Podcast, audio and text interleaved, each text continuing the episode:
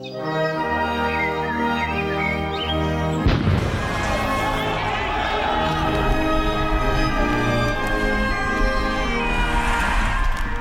skal ikke få lov til at tage andre menneskers frihed. Nu er en del af løsningen.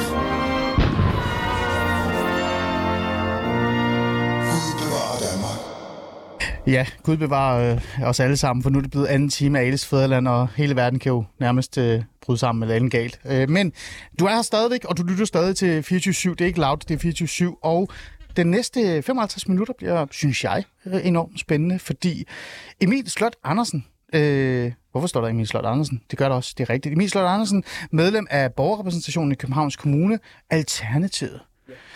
Øh, det lyder jo helt forkert, Emil, fordi jeg siger Alternativet. Ja, ja det, men jeg elsker faktisk den navn, fordi for mig så repræsenterer det jo også, man kan sige, lige nu i høj grad alternativet. Ja, Mm. dels for mig, men i allerhøjst grad for, for københavnerne og, og i forhold til den byudvikling, som vi er i.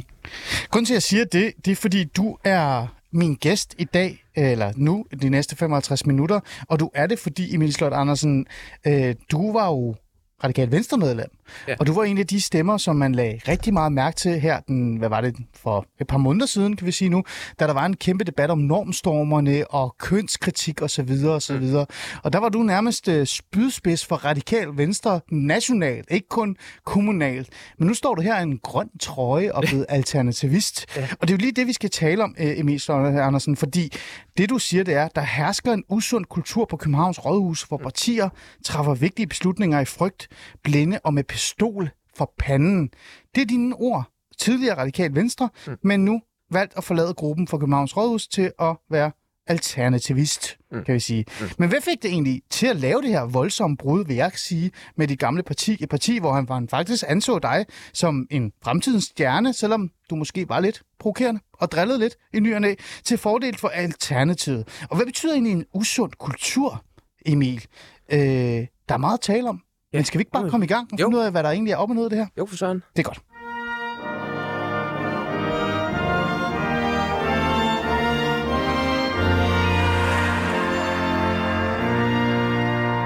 For det er det, vi skal finde ud af her i dag i afsnittet, eller andet afsnit af Fæderlandet. Der er jo mange politikere, der skifter parti øh, frem og tilbage og ny og nær, og det sker jo stille og roligt. Men jeg vil faktisk gerne være fræk og sige, at det her det ikke var så stille og roligt, fordi det netop var med pistol for panden, usund kultur og noget, der minder om ultimatumer, hvis man reelt set sætter sig ned og lytter og læser de ting, du har sagt de, de sidste par dage. Emil Slot Andersen, velkommen til. Øh, vi skal jo starte et sted. Jeg skal jo finde ud af, hvad der egentlig er sket. Øh, du er alternativist nu. Mhm. Jeg ved ikke, om du ved, det er det, med, jeg kalder dig i hvert fald alternativist. Jo, jo, altså, ja, det er betegnelsen. Og du står med en grøn trøje. Ja. Øh, jeg vil gerne starte med at spørge dig, kan du huske øjeblikket? Altså sådan situationen, altså hvor var du henne? Hvad skete der? Havde du en kaffe latte i hånden? Jeg ved det ikke. Men hvad var det, der skete? Hvor var du henne, da du tænkte, nu er det nok? Ikke mere. Nu kan jeg ikke mere. Altså for mig at se var et øh, sådan særligt udslagsgivende moment nok, da vi havde en afstemning om, øh, hvorvidt vi skulle arbejde for at sætte øh, Lynetteholmen på pause, altså den her, det her giga-infrastrukturprojekt, den her nærmest øh, Dubai-lignende ø, som man vil placere uden for København i, øh, i Øresund. Og jeg havde besluttet, fordi jeg jo sagde under valgkampen, at øh, jeg vil have Lynetteholmen til at være på pause, at hvis vælgerne de skulle få det, som de har stemt på, hvis vælgerne de skulle få value for money, så skulle jeg stemme for en pause for, for, for, for Lynetteholmen. Og øh, det gav uro, og det gav kritik, og der stod det lysende klart for mig, selvom jeg selvfølgelig har været i løbende overvejelse, at øh, hvis jeg skulle arbejde for det, vælger gav mig mandat til, så var jeg nødt til at hoppe over til Alternativet, mm. og det, det er jeg glad for, at jeg har gjort. Men du, nu nævner du en specifikt, øh, et specifikt emne, som her i, i København, øh, man ved rigtig meget om. Mm. Men var det også politisk? Var det personligt? Var det, altså, var der noget, der gjorde, at du stod den dag og tænkte, nu, nu, nu kan jeg ikke mere. Nu skal jeg over til Alternativet? Jamen, det er politisk.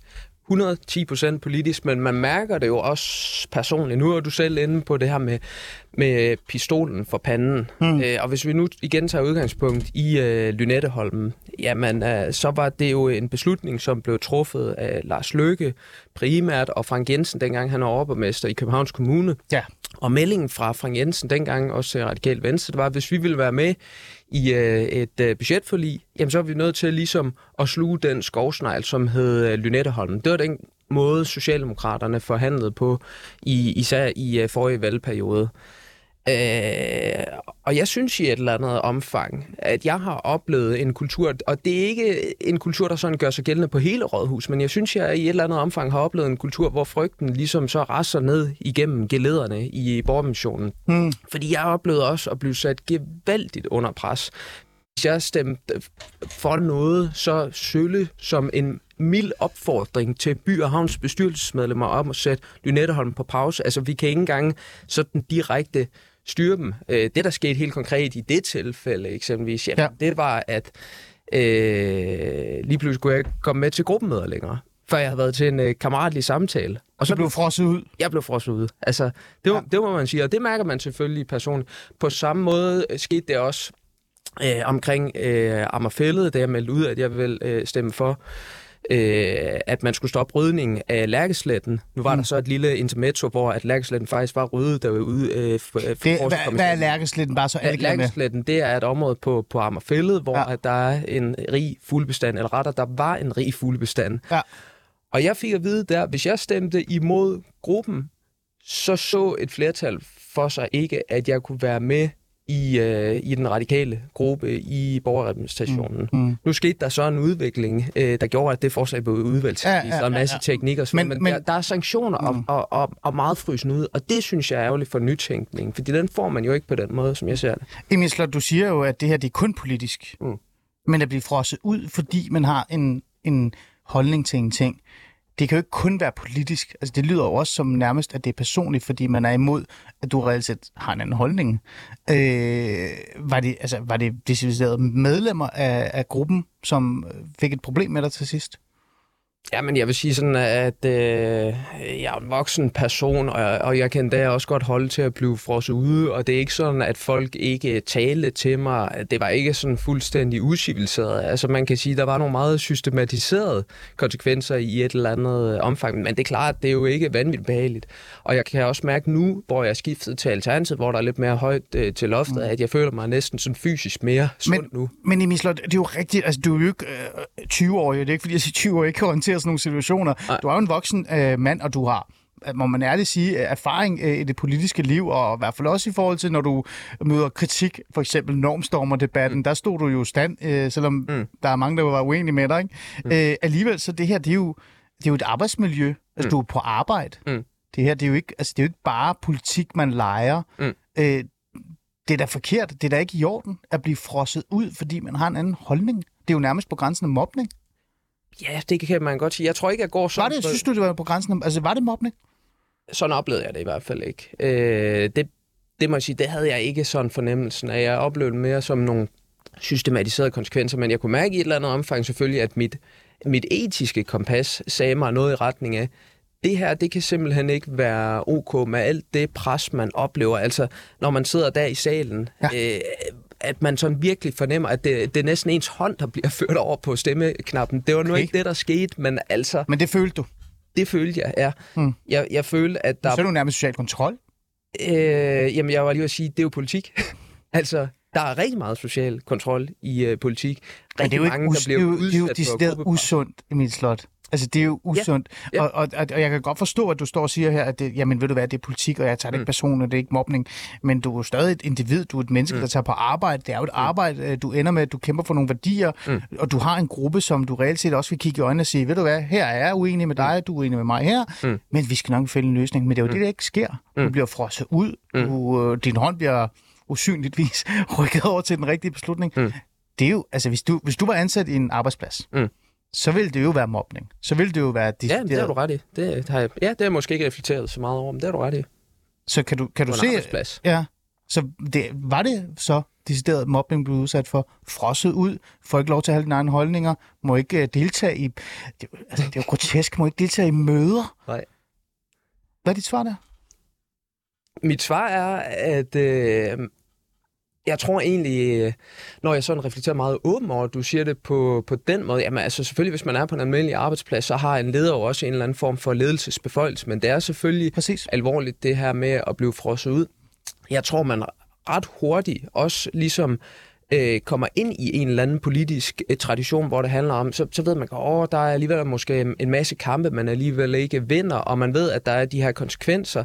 Og så bliver man sådan lidt, øh, hvad man sådan på politisk kunne kalde en, en backbencher med et uskønt udtryk, mm. hvor man så ligesom, nå, men jeg kan lige så godt bare hoppe med, og så øh, primært ja. passe mit øh, udvalg, og så håbe på, på et tidspunkt, jamen så er der nok nogle nye vinde, der blæser, at så, som så gør, at man har lidt mere, øh, øh, mm. hvad skal vi sige, flyve, flyvefærdighed eller mulighed for, for ja. at flyve. Og det er jo egentlig nok også giftigt, at man meget hurtigt sådan bliver rullet ind i den der automatiseringstradition, mm. eller det jeg også kalder sådan i den større, det større byudviklingsperspektiv, mm. asfaltekspansionismen og ja. konformismen og de asfalterede traditioner. Det er ret giftigt, og, og det tror jeg især øh, kan komme til skade for, for de 600.000 københavner, som jeg oplever en fuldstændig automatiseret byudvikling, som bliver beskyttet med, med altså ofte de her slags øh, mm. metoder. Vi skal nok komme ind på det politiske også. Det er ikke, det er ikke fordi jeg ikke gør nysgerrig også omkring politikken, fordi mm. der er jo forskel på Alternativet og Radikal Venstre. Det vil jeg i hvert fald mene. Nu står du i din grønne trøje, så kan du mm. belære mig lige om lidt, om det er mm. rigtigt eller ej. Men, men jeg synes bare, at det personlige også er vigtigt det her. Mm. Øh, du virker som en, en mand, som har masser af kamp i dig, gejst i dig, mm. og jeg kan også høre, at du nærmest ikke engang har tænkt over, om, hvordan det havde faktisk set ud, hvis det var på en arbejdsplads. Mm. Fordi jeg, jeg synes jo, det her det er det der mobning, du udsat for, øh, og det siger du måske også lidt ja til her. Øh, stod du i en situation, hvor du, før du skiftede, hvor du tænkte, det her, det kan jeg ikke være i? Altså, det her, det, er, det, det måske skulle jeg stoppe. Måske skulle jeg tage overlov. Måske skulle jeg tage fri. Nej, altså, jeg har aldrig oplevet på den måde, at jeg vil sådan trække stikket. Altså, jeg har hele tiden haft den politiske gejst, og jeg er sådan set generelt glad for, for borgerrepræsentationsarbejdet. Og jeg synes, man kan også gøre sig alle de her refleksioner. Og øhm, ja, man ser jo også verden ud fra sit eget ståsted, men jeg har også sådan sat mig ned og tænkt, og det var nok især der, hvor at jeg traf den her beslutning, at øh, til syvende og sidst, så må det simpelthen være de 600.000 københavnere, mm. øh, som, som må tælle tungest, mm. og ikke de 55 borgerrepræsentationsmedlemmer. Ja. Og det var egentlig der, da jeg kom til den konklusion på, på en gåtur, at jeg sagde, nu er jeg simpelthen nødt til at gøre noget for også at komme ud af, hvad jeg også til tider kunne opleve som en, en automatiseret, øh, øh, mm. til tider usund kultur. Mm. Den her usund kultur, du nævner, der er også en grund til, at jeg bruger lidt i det. Det er jo fordi, mm. det er jo ikke første gang, vi hører, at der findes en usund kultur Nej. hos Radikal Venstre mm. på borgerrepræsentantskabet, men også bare øh, Københavns, øh, hvad hedder det, øh, ja, hvad hedder det? Øh, ikke byråd. Rådhus. Ja, rådhus. Fordi jeg kan godt lide at sige byråd, ikke? Ja, ja, ja. Det, jeg får Aarhus, ikke? Hvorfor kan det ikke hedde byråd? det er også noget mærkeligt. Jeg kan godt lide, at man repræsenterer borgerne, borgerrepræsentationen, ja. men, men altså, ja, vi burde måske kalde det byrådet. Det er fordi, I, sådan lidt, I alle sammen går på universitetet. Ja, det der. Ej, det skal, det skal vi ikke snakke om, nu, for så får jeg ballade. Men, men det her, det er jo noget, der har været tale om rigtig mange gange. Hmm. Og især hos Radikal Venstre. Nu siger du sådan til mig, Prøv at det var jo sådan generelt. Det er en generelt kulturproblem, vi har. Øh, både politik, men også på, på rådhuset. Øh, men nu var du jo radikalt venstre. Var mm. det her et, et særligt problem hos radikalt venstre også? Det øh, kan jeg simpelthen ikke helt sige, fordi jeg har jo ikke indsigt i de andre partier, men, men den, den men der, hvor du stod? Øh, ja, så, er det, så synes jeg jo, det er udtryk for, man kan sige, en overordnet automatiseret kurs, fordi hvordan blev Lynetteholm øh, ført igennem. Mm. Det var jo med pistolen for panden på andre partier. Ja. Sådan nogle partier som eksempelvis Radikal Venstre og SF, som så gik med i det budget, fordi mens Alternativet og Enhedslisten, de valgte at stå udenfor, de, fordi de ville simpelthen ikke sluge den her mm. skovsnegl øh, Lynetteholm. Ja, ja, det er rigtigt. Og bagefter, ja, så rasler frygten og repressalierne jo længere ned i kæden, mm. hvor at jeg oplever at blive presset helt enormt, og fuldstændigt samme forløb på Amagerfællet. Mm. Og det er det, der får dem til at sige, i hvert fald når det gælder sådan byudviklingstradition, mm. jamen så er der en ja. afmarcheret kultur, synes jeg. Altså jeg synes jo, jeg kunne godt lide, at jeg sagde det også til dig, Emil Slot, øh, det her det er jo en samtale med mig, der er, så du kan godt udfordre mig. Mm. Øh, men nu prøver jeg lige at holde fast i det her, fordi jeg synes, jeg synes det, jeg synes, det er prisværdigt at se dig trække det op på det politiske plan. Men jeg sidder også her med en socialrådgiver baggrund. Nå ja. Ah, okay. Ja, det er det ikke. Ja. Øh, og jeg kan jo mærke, at det her, det er jo, det jo handler om arbejdskultur, det her. Det handler mm. om kulturen. For ja. du siger, så var det Lynetteholm, mm. så var det det, og så var det det, og så var det mm. videre. Mm. Og det får mig til at spørge dig om igen, igen om det der med kulturen i Radikal Venstre på, på Rådhuset.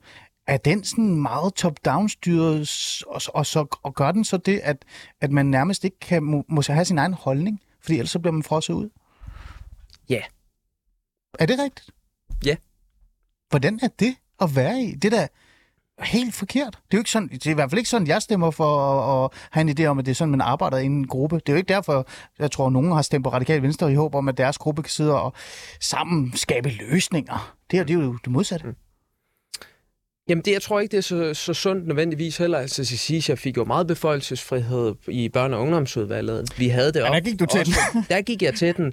Og vi, vi har også ofte haft det sjovt, og på, på, på mange fronter, så ser jeg da mine gamle kolleger som, øh, som civiliserede øh, mennesker. Men jeg tror bare ikke, det er så sundt det her med, at der ikke er bedre plads til den frie debat og nytænkning og også nogle ting, som når man står i borgermissionssalen, at ordet sådan er lidt mere frit, og man kan fremlægge sin, sine øh, refleksioner. Det tror jeg virkelig, virkelig, virkelig ikke er sundt. Også fordi man må sige med sådan, øh, sådan et projekt som eksempelvis øh, Lynetteholm, at der kommer jo løbende nyheder frem om, øh, at der er mangel på miljøbeskyttelse, og der kommer nyheder frem om, at økonomien undskyld, er mere usikker, men mm. de troede, så, så verden forandrer sig jo. Mm. Og der er det vigtigt, at mm. man øh, får mulighed for øh, at justere efter det. Mm. Det er jo noget med mikrofonen, det der ah, par. Ja, ja. Det er fordi, du har en sprødere stemme, end jeg har. Øh, det er derfor. Men, men, ja, det er fordi, det, jeg er for lidt forkølet. Ja, noget den stil. Ja. Men du sagde noget interessant her. Der er ikke plads til debat og nytænkning i radikalt venstre. Kan du huske, kan du komme med et eksempel? Og nu har du sagt Nynetteholm og så videre og så videre, mm. men jeg snakker også om generelt, når du tager på arbejde, og når du har siddet der og haft debatlyst, kigget mm. på din gruppe og sagt, mm. lad os debattere det her, og så har du lige fået at vide, glem det. Har du nogle eksempler på det? Altså, jeg øh, mener jo, at det er meget vigtigt, at vi stiller os kritisk an i forhold til det byudviklingsselskab, som hedder øh, By og Havn. Ja, og som er bare lige kort. Ja. Det er sådan et øh, by, stort. Det By og Havn, det er et selskab, som er ejet 95 procent af Københavns Kommune. Mm. Der kan ikke søges agtindsigt i By og Havn, så jeg mener, at der er meget lukket omkring By og Havn. By og Havn, de har på den ene side en, øh, jeg plejer at sige, en metrogæld af græske dimensioner, altså en kæmpe ah. stor gæld. Ja. Og for afdrag på den gæld, så sælger man betingelsesløst og dyrest muligt grunden fra. Og det er eksempelvis derfor, at der er så mange dyre lejligheder i, uh, i store dele af Nordhavn. Og der synes jeg, det vil være stærkt relevant og sådan øhm, se, jamen kunne vi sørge for, at man kunne søge agtindsigt i by og havn fremover? Kunne vi ændre vedtægterne sådan, så man satte mennesker, flora, fauna, altså blomster og ja, dyr, ja, ja. før profitmaksimering, ja. de der ting. Og der oplevede jeg i hvert fald til sidst selv, Jamen sådan nogle idéer, det kunne jeg se, at øh, jeg kunne slet ikke øh, få det igennem. Mm. Altså man blev jo fuldstændig modløs eller sådan apatisk, mm. øh, altså præget af en eller anden form for ligegyldighed på det grønne område.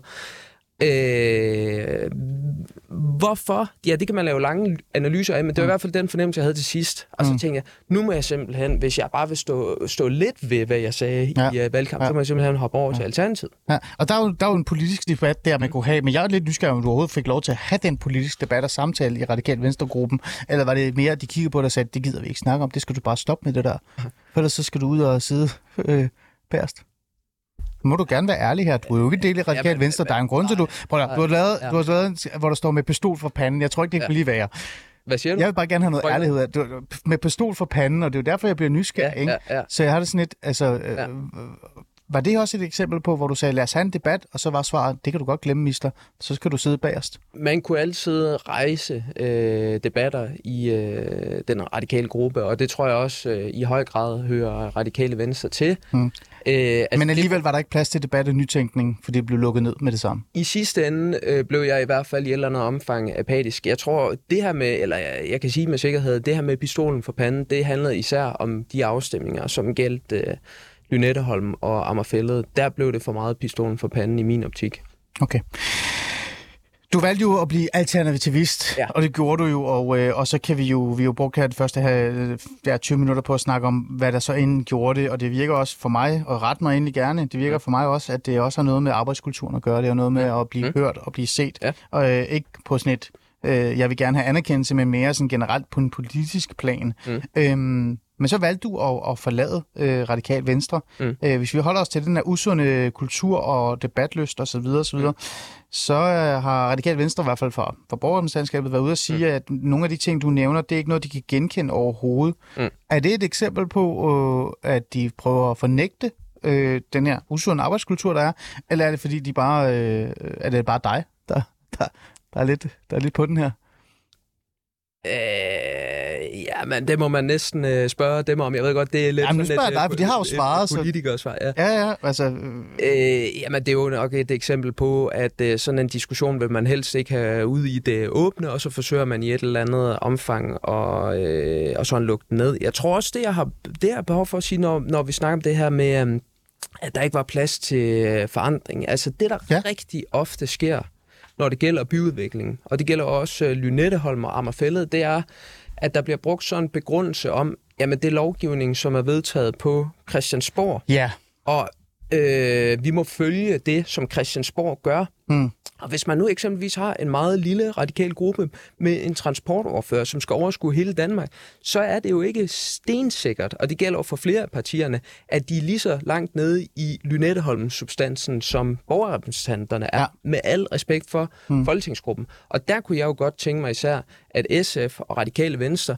som jo kan lave et flertal sammen med Enhedslisten og Alternativet, Ja. jeg kalder det progressiv flertal, ja, efter det nye valg, der, eller det her valg, der lige er kommet, hvor de Ja. netop gik ud og sagde, nu Ja. har vi det grønne. Ja, det er grønne flertal. Og Ja. ja. så, juhu, vi har fået et jordskredsvalg. Øh, Enhedslisten ja. er blevet meget store socialdemokraterne. er Præcis, næsten, præcis, præcis. Øh, Ja. øh, blevet, blevet til... Øh, Men så var der top-down, det er du, du så siger. var der simpelthen top-down. Altså, så er Men det giver jo ikke mening, Emil Slot, fordi du sidder jo der, du er jo valgt af borgerne, du har jo en indsigt i, hvad der sker i dagligt, og du netop gerne vil starte en debat, en samtale, Ja. både internt i partiet, men også bare generelt. Øh, det giver jo ikke mening, at det så skal lukkes ned af top-down. Nej, det synes jeg ikke. Altså, jeg synes jo, at det progressive grønne flertal, og især SF, SF og Radikal Venstre, som jo ligesom kan tippe flertallet. Og det var også derfor, jeg blev og kæmpede indenfra, fordi jeg synes, det var så vigtigt, at man kunne tippe flertallet. Og Der er jo mange nuancer i et parti som Radikal Venstre, så jeg følte jo også, at jeg havde mange meningsfælder. Men jeg synes jo, at SF og Radikal Venstre, sådan lidt provokerende sagt, burde vise balls og æggestokke. Mm. Og simpelthen sige til Christiansborg, vi går ikke bare med på den her fuldstændig automatiserede, automatiserede byudvikling. Vi, vi tæller, man kan sige, den ene aftalepart, hvis Christiansborg er den anden, Ja. og det skal vi udnytte. Ja, øh, det er ikke fordi, jeg ikke vil. Jeg synes jo, det er interessant. Øh, men, men det der også er øh, med det her med, at øh, altså, man kan også se det fra den anden vinkel. Mm. Øh, for nu har jeg jo sådan dyrket lidt det her og givet dig mulighed for at fortælle mig lidt om det med arbejdskultur og sådan noget. Mm. ting. Men er det ikke også fair nok, at øh, et parti, og et parti som Radikal Venstre, som vi kommer ind på lige om lidt, som har det lidt svært, lad os sige det på den måde, kræver lidt disciplin. Altså kræver lidt af deres øh, medlemmer, øh, men også deres øh, folketingsmedlemmer, eller, eller kommunalbestyrelsesmedlemmer, eller kommunalmedlemmer, mm. øh, sådan viser lidt disciplin, lytter lidt til flertallet i gruppen, og gør, hvad der skal gøres, fordi der er brug for ro, og der er brug for øh, en, en skarp linje. Jo, altså øh, det er jo fair, og det er hensigtsmæssigt, og sådan vil det også være på enhver øh, virksomhed. Altså de uenigheder, der kan holdes internt, det er bedst, at de holdes internt. Der vil jeg også sige, at jeg har bestræbt mig på, og, og vil synes, det er ikke sikkert, at andre har den samme analyse, men mm. jeg har bestræbt mig på at holde de uenigheder internt øh, gennem det øh, lidt over et år, som jeg har været borgermissionsmedlem for Radikal Venstre, og så må Ja. jeg bare sige sidst, at nu sprang elastikken sikkert simpelthen, og så mener jeg så også, at der er en vigtig debat, vi skal have sat i gang i København om, jamen, hvad blev der egentlig af det progressive grønne flertal? Ja. Hvad fik vi ud af det jordskredsfald? Ja. Ikke særlig meget, og det er virkelig skuffende. Den her øh, disciplin, tror du ikke, den også er der i Alternativet? Altså det der krav om disciplin. Tror du, der er mere åbenhed i det? Nu er det jo ikke, fordi du har været medlem mm. så lang tid, men hvad er dine forventninger? Ja, men mine forventninger, min klare tro, det er, at der er mere øh, åbenhed, og man har ikke helt, øh, man kan sige, de, øh, de samme, den samme kultur omkring øh, ytringsfrihed, og man, man inddrager også borgere i langt høj grad i Alternativet, man står for en ny politisk kultur, det er klart. Mm. Der er jo selvfølgelig også øh, i et eller andet omfang partidisciplin, men, men jeg tror jo også, at ting, altså igen, det er jo i første eller 110 procent en politisk uenighed, det her. Mm. Og så er der ligesom nogle afledte konsekvenser, men nu er jeg jo så også et sted, hvor jeg kan realisere det mandat, jeg fik, og hvor at jeg er i større overensstemmelse mm. og harmoni. Det er sådan nogle gode alternative Ja, det kan jeg godt allerede høre dig sige. Ja, ja, okay. Okay, det er godt. Lad os gå videre til det politiske også. Ja.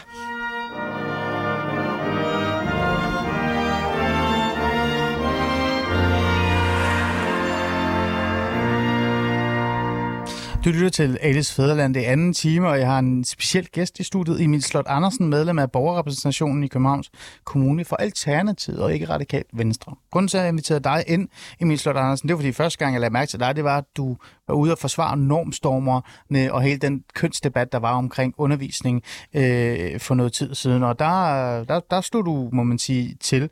Derfor var jeg lidt nysgerrig på, hvorfor var det, du egentlig har skiftet parti, mm. men også hvorfor du siger, at der hersker en usund kultur på Københavns Rådhus, hvor partierne træffer vigtige beslutninger i frygt, blind og med pistol for fanden. På, ikke fanden, men panden. Hvad er det for en usund kultur? Hvad er det for en usund kultur, du har oplevet? Øh, er der egentlig overhovedet ytringsfrihed, som du selv siger? Er der plads til debat i radikalt venstre, eller ej? I hvert fald øh, på borgeromstandskabet. Det har vi talt om her den første stykke tid, mm. og jeg tror, Emil Slot Andersen, du skal mig lige tænke lidt over, hvad det er egentlig, du har oplevet, for det virker som om, du bare hovedløst kører videre, og det er jo super godt, men, øh, men øh, det kan jo være svært at være sådan noget. Det er også derfor, jeg spurgte dig til at starte med, er du egentlig okay? Det var jo netop fordi, at det har været en proces, du har været igennem. Ikke? Mm, mm. Øh, men nu er du her, og du er alternativist. Ja. Det er det, det skal handle om ja. nu. Ja, ja, og så alligevel ikke stadig radikalt venstre en lille smule. Ikke? Øhm, jeg bliver lidt nysgerrig. En af de ting, som du taler meget om, Mm. Øh, det er den her grønne omstilling, ikke? Mm. den grønne dagsorden, den mm. grønne debat. Det er derfor, mm. du siger Lynette Holm. Det er derfor, du siger, hvad var det, du sagde det der med fuglene? Lærkesletten. Lærkesletten. Ja. Jeg bor i Aarhus. Jeg, ja. Ikke oh, nærheden okay. af det der. Der er masser af sletter. Men, men, men det er jo lidt sådan samme kamp omkring uh, havnefronten i Det er præcis det, ja. og jeg kan ikke fordrage den der havnefront. Nej, det kan jeg det heller ikke. Nej. Det er godt. Øh, kan du ikke huske det der med et eller andet sted i Bibelen, der står der, når jo flere højhus der kommer, jo tættere kommer vi på dommedag. Det står der et eller andet sted i Bibelen. Det er det, jeg tænker, det er det, jeg tænker hver gang jeg kommer forbi Aarhus Ø. Jeg tænker, at dommedag er nær. Ja. Det er slut. Det kan jeg godt lide, at vi må holde det jordnært. Det er det, jeg tænker. Ydmygt, som der mm. står i Bibelen. Den ydmyger sig okay, selv, skal ophøje okay, nu begynder det, sig selv. Skal nu begynder det, nu stikker det af, Mr. Andersen. kapitel 16, vers, vers 20. Nu stikker eller det noget i den stil. Så, nu ja. stopper du. Yes. Men det, jeg synes, der er interessant, det er det der med klimakampen og klimadebatten. Derfor mm. får jeg virkelig lyst til at spørge dig, fordi, altså, undskyld mig, øh, er det bare mig, der, der er mærkelig her. Radikalt Venstre øh, slår sig meget altså, øh, på det her med at være det grønne parti. Ja. Det grønne rigtige parti. Ikke? De slår også sådan noget på MeToo, det jeg ikke så godt, lad os bare glemme den. Men, men det grønne dagsorden, ja. ikke? Er radikalt venstre i virkeligheden ikke så grønt, som de siger, de er? Er det derfor, du står i en grøn trøje og blevet alternativist? Alternativet er i hvert fald langt øh, grønnere. Det kan jeg da sige helt øh, med sikkerhed. Og hvis man kigger oh, jo, på... Det er jo et politisk svar, i Slot. Nu skal du, vi hygger her. Altså. Nu skal du være altså- ærlig omkring mig. Er, er radikalt venstre i virkeligheden ikke så grønt, som de siger, det er? Fordi du sagde jo til mig, prøv at vi har fået det her grønne ja. mandat. Ja. Vi, vi siger, at det her det er forkert. Vi vil ja. gerne forsvare det, men ja. alligevel så handler det om sådan noget med byggetilladelse til nogen, som skylder en gæld, og så er det sådan noget med, at jamen, det er jo også synd, og vi skal også mm. have nogle bygninger der, og lad være med at tale om Lynetteholm. Mm. Det lyder da ikke særlig grønt og ambitiøst. Altså, jeg synes også, der er forskel på, hvad der sker landspolitisk her, og hvad der sker på øh, rådhuset. Og alle partier kalder sig jo grønne hele tiden, så det er jo også et totalt øh, forfladet begreb. Øh, jeg mener, når det gælder især miljørettigheder, jamen så kunne Øh, og nu vender jeg det positivt, men så kunne den radikale rådhusgruppe og i øvrigt også SF gå i en langt højere grøn retning, i langt højere grad en grøn retning i praksis, og det mm. sker altså ikke. Mm så betyder det jo også, at de ikke rigtig er særlig grønne, synes jeg. Jeg synes i hvert fald, det er meget interessant, og hvis vi nu trækker det op på landsplan, for det bliver vi jo nødt til også at tale om, så er det jo interessant at se for eksempel øh, øh, Lidegaard. Øh, er han egentlig formand, eller hvad kalder man egentlig? Jamen, han er politisk, han er politisk leder. leder ikke? Ja. ja. Øh, altså, han er, er jo tidligere minister, og så videre, og så videre, men øh, han har jo sagt nej til at være minister han har faktisk sagt nej til posten som klimaminister. Mm. Og øh, Radikalt Venstre har jo reelt set øh, kommet ind i en tid, en periode, hvor de kan kigge ind i en midterregering, som mm. er deres vådeste drøm, mm. og alligevel ikke valgt at gå ind i midterregeringen. Mm. Det virker lidt som om, at, at det er meget talk, men uden rigtig action. Altså, det der med Morten Lidegaard siger nej til at blive klimaminister. Hvad tænker du egentlig om det? Jamen, jeg synes jo, hele forløbet er PR-mæssigt helt enormt uskyndt. Men det er der jo nok mange, der er enige i. Altså det der med at, at kræve et valg, men om noget tid, øh, og så sige, at vi peger alligevel på Mette Frederiksen som statsminister. Ja. Vi får en midterregering, selvfølgelig ja. også med Martin Nedegaard, der ja. har skrevet en bog, der hedder på midten, tror jeg nok, den hedder, eller noget af den stil. Ja, det gør, ja, noget af den stil, ja. Så er man ikke med i regeringen alligevel. Altså, det, det, det er godt. Ja, og så siger Martin også nej til at blive klimaminister, og det, ja, det altså, virker lidt specielt, det hele. Ja, og Hvordan var det egentlig at være det? Altså sidde og kigge på det, opleve det, øh, og så være medlem af gruppen, og også få at vide, det skal du heller ikke tale om, det skal du heller ikke tale om. Altså det må da have været, med dine grønne drømme, det må da have været meget specielt. Jamen, det var, det var øh, helt ganske særligt. Nu har jeg været pressemedarbejder også hos, øh, i gamle dage. Det kan man godt høre. Venstre på, på øh, ja, er det en ros? Det tror jeg ikke helt, men øh, nej. Men, øh, men øh, jeg har været pressemedarbejder i gamle dage på, øh, på øh, men det er godt, du siger det, på, på sekretariatet ja. øh, hos Radikale Venstre. Og øh, man må virkelig sige, og det får vi jo også illustreret her, at Radikale Venstre er et parti, der rummer alle nuancer også samtidigt. Jeg synes, at det var meget ærgerligt, at, øh, og det har jeg hele tiden været meget skeptisk i forhold til, at man lagde så meget vægt på den midterregering. Mm. Jeg har ikke lyst til et øh, sådan nærmere flirteri med de borgerlige sådan set Mm. overordnet. Så ja, det er godt, at vi kan få den der lidt tyske inspirerede øh, stabilitet og Ja, ja. konsensus i krigstid og sådan noget, men det er jo bare en mærkelig argumentationsramme. Ja. Vi har brug for bæredygtighed og grøn omstilling og velfærd, det får man altså i det rødgrønne samarbejde. Godt, jeg tænkt mig at beslutte mig for at sige, at du lige har sagt, at Radikale Venstre ikke er, er, er klimaambitiøse nok. Det har du i hvert fald sagt, men de er i hvert fald ikke grønne nok heller. Men nu er du alternativist. Mm. Nu er du en del af Alternativet, ikke? En af de ting, jeg synes, der er interessant ved det her skift, og ret mig gerne, det er jo, at du går jo fra et parti, som er løsningsorienteret, i hvert fald med en bred tænkning. Altså, det Mm, vil sige, de er mm. i hvert fald klar på kompromiser. Mm, Ikke? mm. Øh, så kan det godt være, at Radikale Venstre ikke, øh, altså, eller Alternativet ikke er sådan en, der mener en ting den ene dag, og vågner op og mener noget andet den anden dag. Det er mere Radikale Venstre. De står måske mere fast ved deres holdninger, men de er i hvert fald mere løsningsorienterede. De er mindre protestparti, kan man sige på en Mm. måde. Alternativet vil jeg jo mene er noget helt andet. Mm. Mm. Noget helt andet end det, du Mm. er vokset op med politisk og Mm. arbejder for. Mm. Øh, det er da lidt specielt at gå fra altså, kompromissøgende, øh, løsningsorienteret til vi forlader finanslovens øh, forhandlingerne, Mm, mm. fordi det er ikke grønt nok. Mm. Farvel. Altså, jeg forstår da godt, at Alternativet øh, lige nu forlader en finanslov, som er fremlagt af en midterregering, hvor den der indflydelse, man kan få igennem, formentlig i et eller andet omfang, er sådan lidt øh, pseudo-indflydelse. Altså, hvis der allerede er lavet et flertal, det man gør i politik, det er, at man tæller mandater. Den her regering Tak. kan tælle til sig selv udelukkende. Det er rigtigt. forstår jeg Men godt. kan du forstå, ja. hvad jeg prøver at sige? Du går jo fra et parti, som er løsningsorienteret, som søger øh, og, og Ja, absolut. fikse noget, til et parti, som står på den ene side og primært råber og skriger. Er det ikke? Det er jo noget helt andet. Ja, det må jeg sige, det er jeg simpelthen øh, uenig i. Altså, Hvorfor er du enig med det? Alternativet står for mig først og fremmest for idealisme, at vi virkelig tår, tager hårdt fat i roret og rykker voldsomt, i stedet for de der øh, småtterier, eller man sidder til en finansårsforhandling og for, forhandler lidt om den der øh, reserve på 1-2 milliarder kroner, eller noget i den stil. Altså det handler om en en voldsom omstilling af landbruget. Det handler om, at vi stopper infrastrukturinvesteringer. Mm.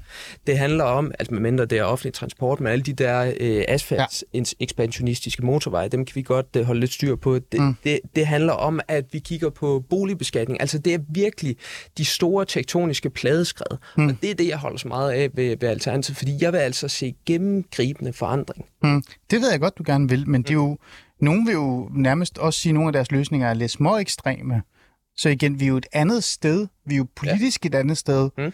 Det er nogle andre midler, kan man også sige. Mm.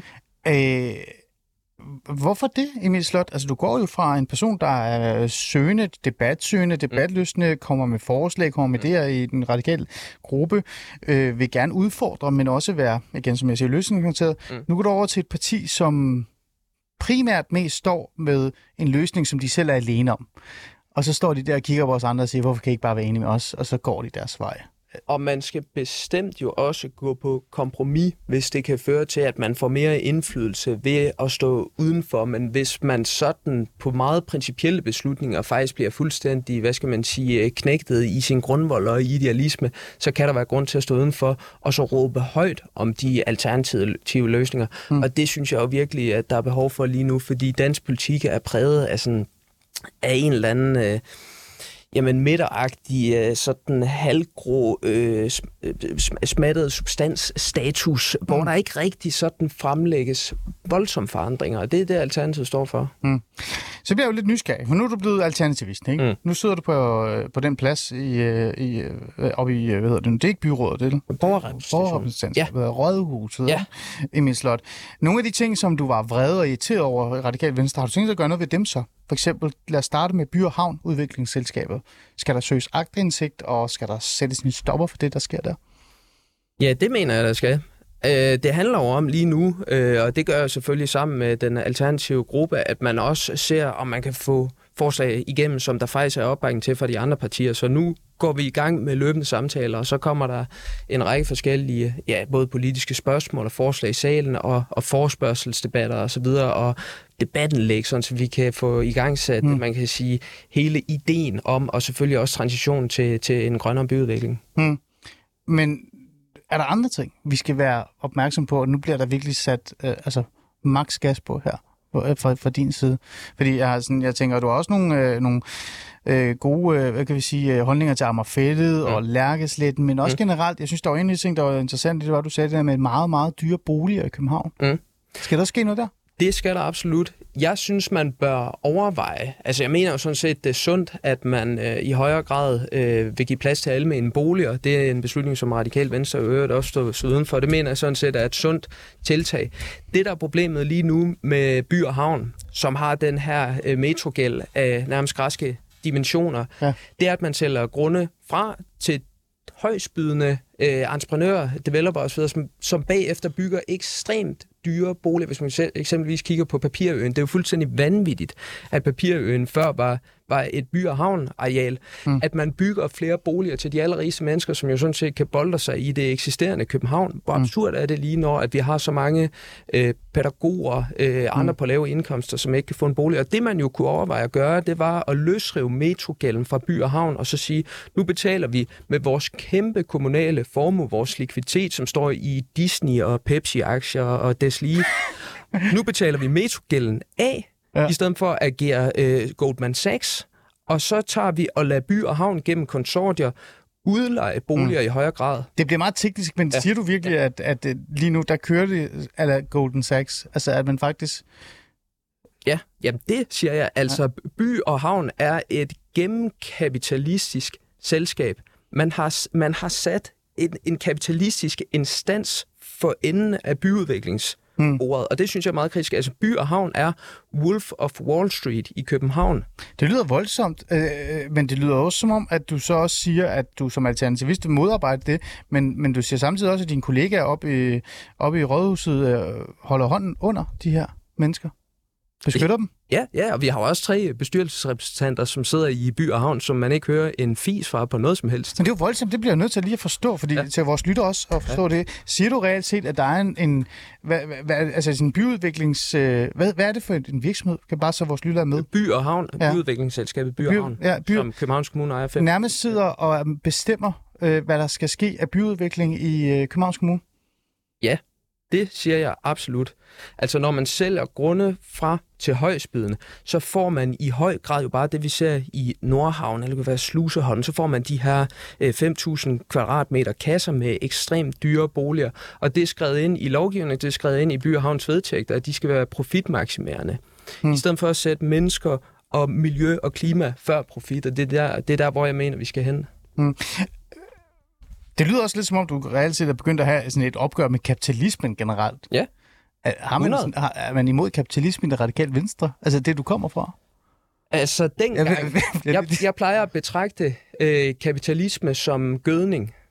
Det skal ikke være i for voldsomme mængder fordi ellers så smadrer det simpelthen øh, mangfoldigheden og pladsen i et samfund, og lader, lader kun de stærkeste arter overleve. Gødning skal man give i moderate mængder, gødning skal man tøjle. Det er jo interessant det her. Så, mm. så du siger også, at der også er sket et skred for dig øh, generelt, både i forhold til byudvikling, eller mm. den måde, vi tænker vores velfærdsstat på, mm. vi tænker landet på, mm.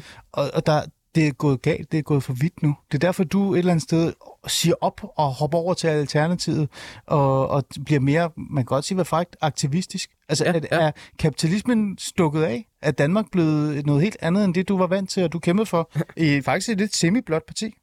Jamen jeg mener, når vi kigger på klimakrisen og trivselskrisen og trækket på jordens ressourcer, så er det jo i høj grad et udtryk for, man kan sige, vores øh, begær efter denne verdens materielle goder. Ja. Og når vi bare spekulerer i øh, eller i praksis har et samfund, hvor at boligpriserne stiger, og vi, der går inflation i det, i stedet for at tænke, i kunne vi beskatte boliger mere, så investere i velfærd, eller fritid til mennesker, eller samvær. Altså, der er så meget i vores samfund, som er drevet af det materielle begær, i stedet for, at man sådan i et eller andet omfang øh, dyrker ydmygheden mm. lidt mere, og, og samværet mellem mennesker. Det tror jeg mere på. Altså, vi kan nørde det her meget langt til ja, mig og dig, sådan på ja, filosofisk ja, plan, men, ja, men jeg får altid at vide, jeg får altid at vide, Ali, du skal være mere journalistagtig. Ja. Skal være mere sådan ja. vinkler på, ikke? Ja, ja. Og Pola, han sidder og står og kigger på mig og siger, kan du ikke prøve at være mere konkret? Så hvad, ja. hvor synes du konkret, at det er gået galt? Altså for eksempel? Jeg synes, det er helt vanvittigt, at vi har et system, hvor at, øh, øh, jamen, øh, et par på almindelig lønindkomst ikke, ofte ikke kan få adgang til en uh, toværelses ejerbolig i København. Ja, fordi de ligger prismæssigt nu hvorhen?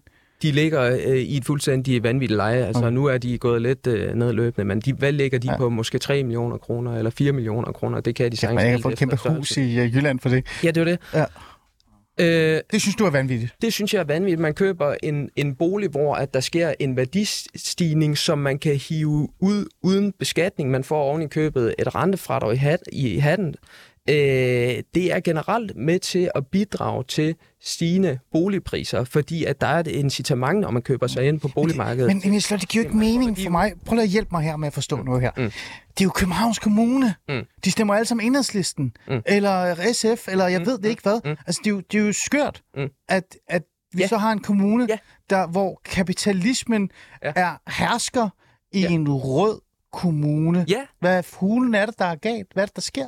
Jamen, jeg er fuldstændig enig.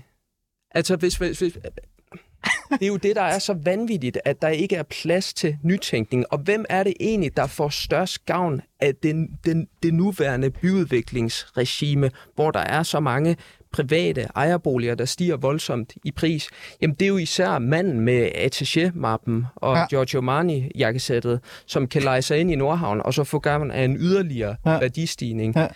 Hvis nu man forestiller sig, at man, nu bliver lidt nødt, men igen, hvis man forestiller sig, at man tog vores likviditet og betalte af på metrogælden og lod by og havn udleje boliger, så vil det jo egentlig være mand med attaché-mappen og i Giorgio Armani-jakkesættet, som mm. i højere grad bidrog til ja. på sin vis at betale for billigere mm. boliger. Mm.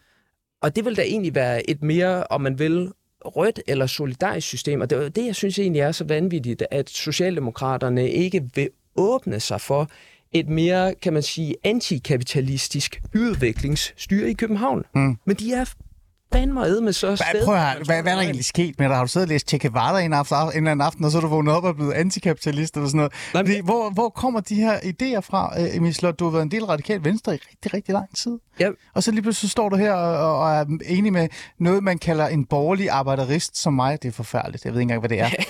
øh, hvad, hvad er det, der sker? Hvad er der sket?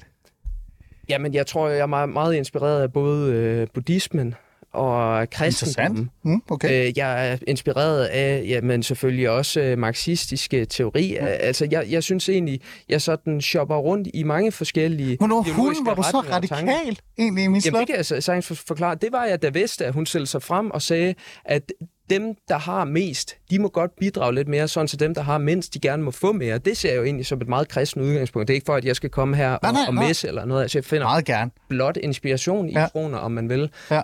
Øh, da, da Vesta, hun sagde, jamen hvis man er rask øje, så skal man ikke gå på efterløn, og vi skal, vi skal beskatte øh, boliger ja. øh, og værdi, værdigevinster i boliger lidt mm. hårdere, fordi der er faktisk noget, der er vigtigt, og det er mm. dem, der ikke har noget i forvejen, mm. øh, altså i øh, udsatte børn ja. eller og det er skolen, at man hjælper dem, der ikke har nu. noget automatisk fra Det er forsvundet nu fra radikalt venstre.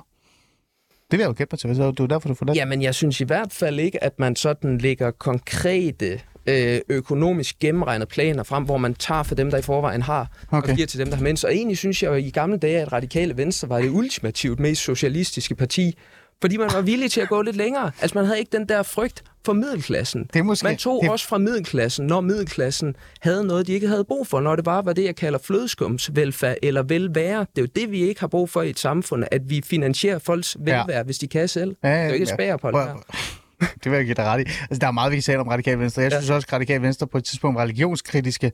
Ja. Synes ikke, de er så meget mere. Mm. Mm. Lad ligge. Lad os være med at snakke om det. Men der er bare noget interessant, fordi der står en semi-marxist og økoaktivist foran mig, som mm. har fået nok af kapitalismen og vil have almen boliger, og jeg ved ikke hvad. Ja. Men, men, men Emil det er ikke fordi, jeg griner, det er bare fordi, jeg synes, det er fantastisk at opleve det her. Men der er jo 1700, der står der, 76 personlige stemmer Ja, ja, på dig, ja. som nok er kommet, fordi de er radikale. Nu har, de, nu har de fået en semi-marxist, aktivistisk klima Greenpeace uh, kind of guy, Ja. som faktisk bare vil tage alt deres, uh, Ja. ved deres boliger og kræve mere skat af dem. Ja. Hvordan, hvordan skal de have det med det? Altså de 1776, ikke at jeg tæller, stemmer, som er gået til mig, de kan jo se det på den måde, at øh, ja, det tal, som de repræsenterer sammenlagt, det er det samme, som, øh, samme år som den amerikanske uafhængighedserklæring. Okay, vent lidt. Okay, altså, de nu får i et eller andet det omfang spændende. befrielsen af København. Nej, nej, nej, det kan godt være, det kan godt være. Men prøv at høre, hold nu op. Hold nu op. Du, du var medlem af Radikal Venstre. Ja. Øh, du, du talte om nogle helt andre værdier dengang, da du Mm. mm. stillede op. Jeg har også kigget mm. igennem det. Du fik 1.776 personlige stemmer. Og jeg ved godt, du kunne lave den der, ja, ja, men folk venter og så noget bla bla bla. Mm. Men de mennesker har jo fået en, en mar- semi-marxistisk økoaktivist nu. Altså, det må da være specielt. Altså, hvordan, hvad har du at sige til dem? Jamen, jeg kan se, at øh, de sådan set har det ganske tilfreds. Altså, de har det Har du ganske snakke med, at jeg har det her spring. Jeg kan jo se, hvad de kommenterer i kommentarfeltet. Ah, okay. Og der Ja. har der primært været kritiske stemmer for, fra radikale venstre, Ja. og dem lytter jeg sådan set også meget til. Ja. Men alle de andre, de har jo godt set, at de stemte på det, man kunne kalde for en grøn bullerbasse. Ah, Og det er et sted, de har fået i sidste ende. hmm. Okay, Altså en, der virkelig vil lave et grønt oprør, og det har de fået. okay.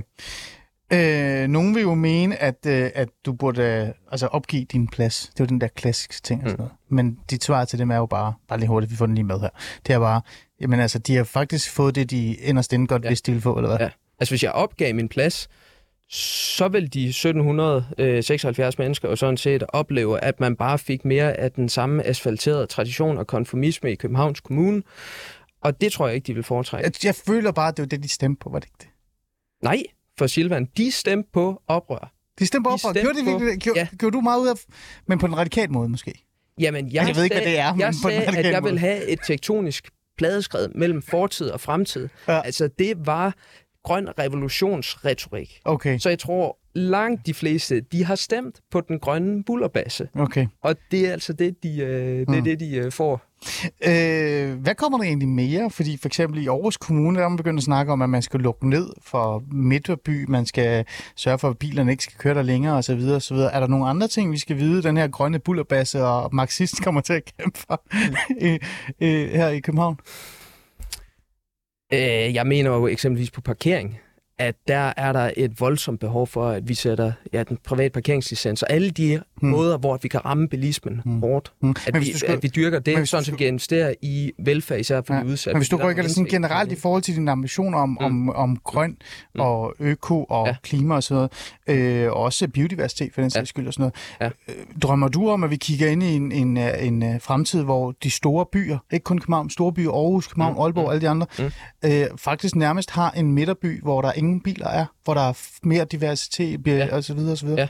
Det gør jeg. Altså, jeg, jeg har tit at jeg drømmer om en by, hvor at der er mere plads til mennesker, flora, fauna, altså planter og dyr. ja det er derfor, jeg spørger. end der er plads til øh, profitmaksimering. Så er der selvfølgelig også, og det vil jeg gerne understrege, børne- og ungdomsudvalget. Altså børn, børn mm. hvor jeg sidder lige nu, Mm. øh, børn og unge har jo i allerhøjeste grad godt af, at vi får en mere rolig og grøn by. Mm. Det er godt i den mentale trivselskrise. Så vil jeg lige hive sådan, og så er der kortere skoledage og, og, og sundhedspleje, Ja. skal vi styrke, og mentale trivselsprogrammer. Så vil lige nævne en lille sjov ting. Ja, kom med. Jeg synes, vi skal give uh, bedre plads til B-mennesker. Til hvad for en mennesker? Til B-mennesker. Til B-mennesker. Så dem, der sover længe. Åh, oh, Gud. Jeg synes, Ej, der i praksis foregår en samfundshæt nu, nu, mod B-mennesker. nu stikker det fuldstændig Det gør, har man sagt, A må man også sige B-menneske. Sådan har jeg det. Ja, okay. I gamle dage var jeg B-menneske. Nu er jeg så O-menneske, men jeg er altså stadig... Men jeg ved jo ikke, hvad du er om, om seks år, så er du måske et Q-menneske. Fordi så, Ja, det kan sagtens ske. Ja. Emil Slot, af. jeg får helt lyst til at, at sige til dig, jeg synes, det du i virkeligheden burde gøre, Ja. det er at uh, pakke din taske, og så flytte med mig ud til, Ja. til, til øh, provinsen. For det lyder jo som om, det er det, du drømmer allermest om. Jamen, man kan jo sige, at byen er så fyldt med muligheder for det begærlige menneske.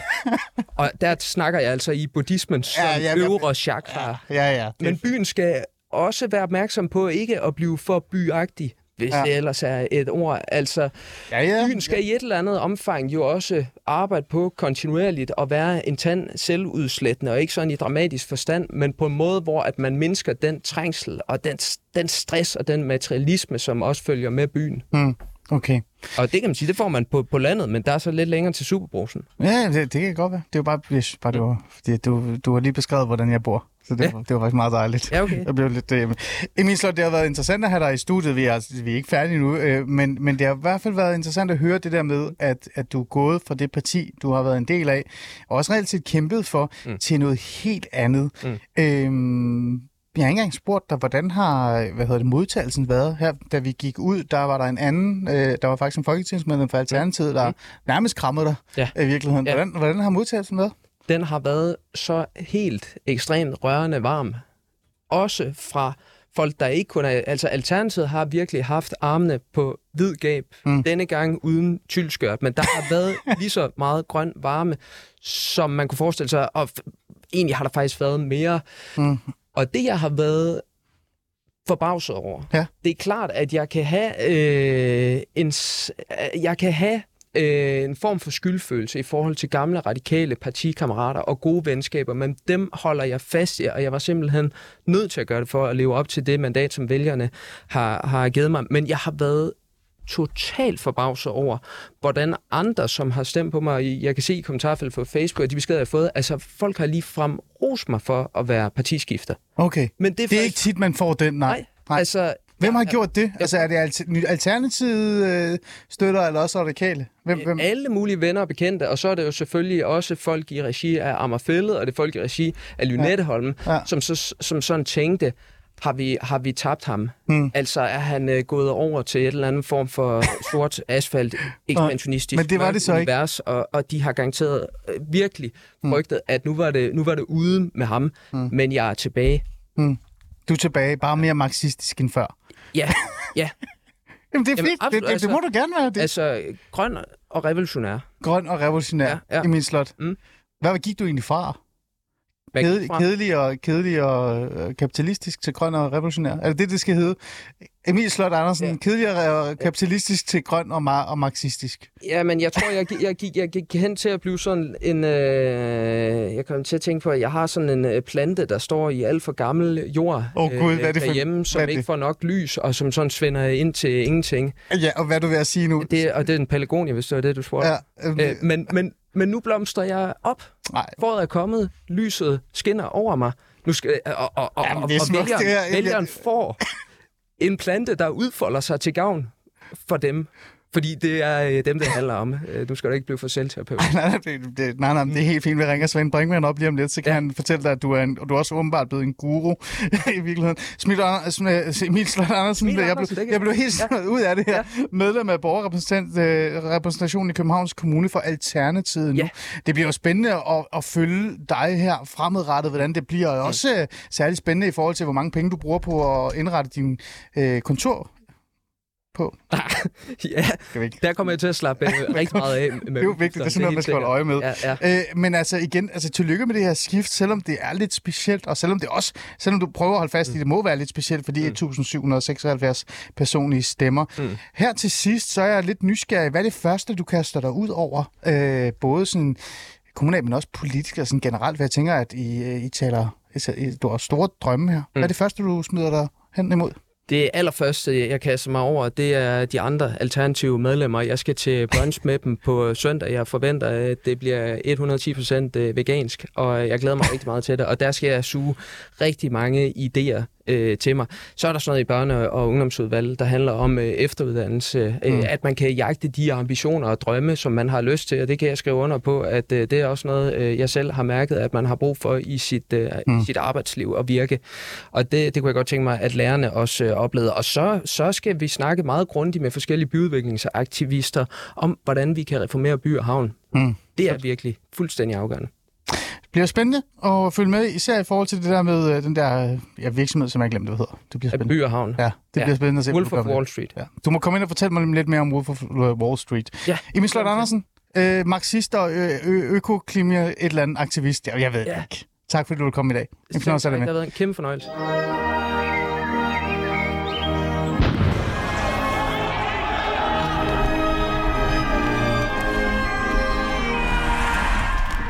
I skal ikke få lov til at tage andre menneskers frihed. Nu er en del af løsningen.